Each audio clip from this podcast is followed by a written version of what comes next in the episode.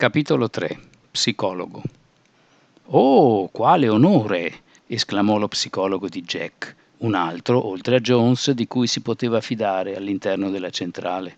Lo studio si trovava dall'altra parte della sede della polizia, isolato dal resto degli uffici. Il dottore osservava il panorama tramite l'ampia vetrata del suo studio. Sì, sono proprio io.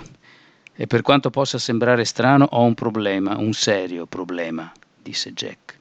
Il dottore sembrava non prendere sul serio la situazione. E di solito da quella porta entrano solamente criminali, o peggio i suoi stessi dipendenti, disse il medico, e scoppiò a ridere. Non voglio scherzi, tagliò corto Jack. D'accordo, allora, mi dica tutto. Jack cominciò dal principio, cioè dal momento in cui cominciarono a manifestarsi le allucinazioni. In principio apparivano come eventi sporadici, dovuti all'eccessivo stress, così aveva ipotizzato. La prima volta accadde in un fine settimana. Aveva sentito bussare alla porta della sua abitazione e non aveva poi trovato nessuno. Un caso, forse, ma raramente i sensi di Jack si sbagliavano. Presunti pedinamenti, la perenne sensazione di essere osservato ed eventi molto simili si erano susseguiti sempre più spesso, fino agli avvenimenti dell'ultima settimana, quando aveva intravisto una persona la notte scorsa nel parcheggio. Bene, mi sembra di capire che lei è molto preoccupato, iniziò lo psicologo, scribacchiando qualcosa sulla sua agenda. Vede, questi casi, soprattutto in persone sotto pressione come lei, sono piuttosto diffusi. Jack lo guardò dritto negli occhi. Sta forse insinuando che io sto diventando pazzo? sbraitò. No, lei è sempre stato pazzo, a mio parere, sibilò il dottore, con uno sguardo molto serio. Lo sa che lei in questo momento si sta giocando il posto? lo provocò Jack, arrabbiato per essere stato di fatto insultato. Stia calmo, disse il dottore. Ricordo come fosse ieri, il giorno in cui è arrivato qui, per fare quello che ha fatto negli ultimi anni, per incastrare tutti quei criminali, per voler risolvere ad ogni costo i casi più disperati. È inevitabile riscontrare segni di squilibrio che possono degenerare in allucinazioni e altri sintomi che rasentano la pazzia. Lo psicologo lo fissava con attenzione. Jack si grattò il mento. Si sentiva stranamente preoccupato. Di nuovo la sensazione di essere osservato e in pericolo. Che cosa devo fare, dottore? Lei ha bisogno di cure rispose lo psicologo. Cure. Jack non aveva né il tempo né la voglia di sottoporsi a trattamenti specifici. Ora si calmi e prenda questo documento. Contiene tutte le istruzioni che le servono, disse il medico, allungandogli una busta. Ma io non, non lo voglio, basta, io me ne vado, tonò Jack.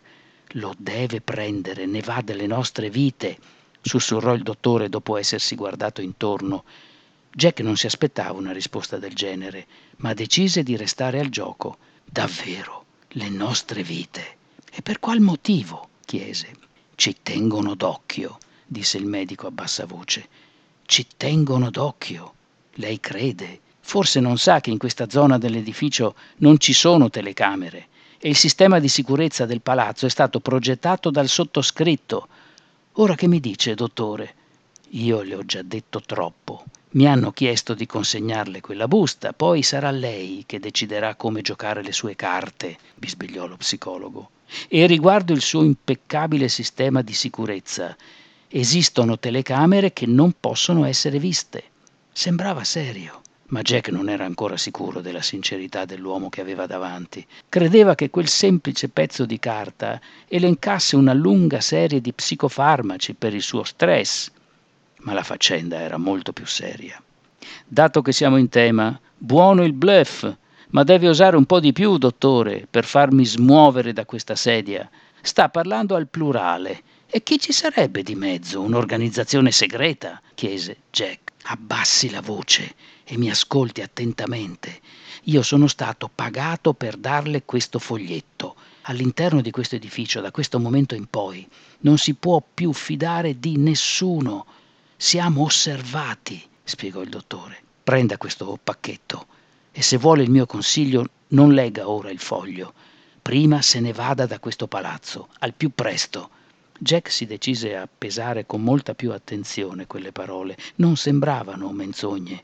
Si limitò a guardare il pavimento. Si giri, mormorò lo psicologo. Jack si accarezzò il capo, buttando l'occhio alle proprie spalle, oltre la porta d'entrata. Un uomo, vestito di nero, volto coperto. Era nascosto appena dietro la parete, ma Jack non era sfuggito. Era la prova che qualcuno lo stava pedinando. Era la prova che non era pazzo. Lo psicologo fece un cenno a Jack. Era il momento di agire.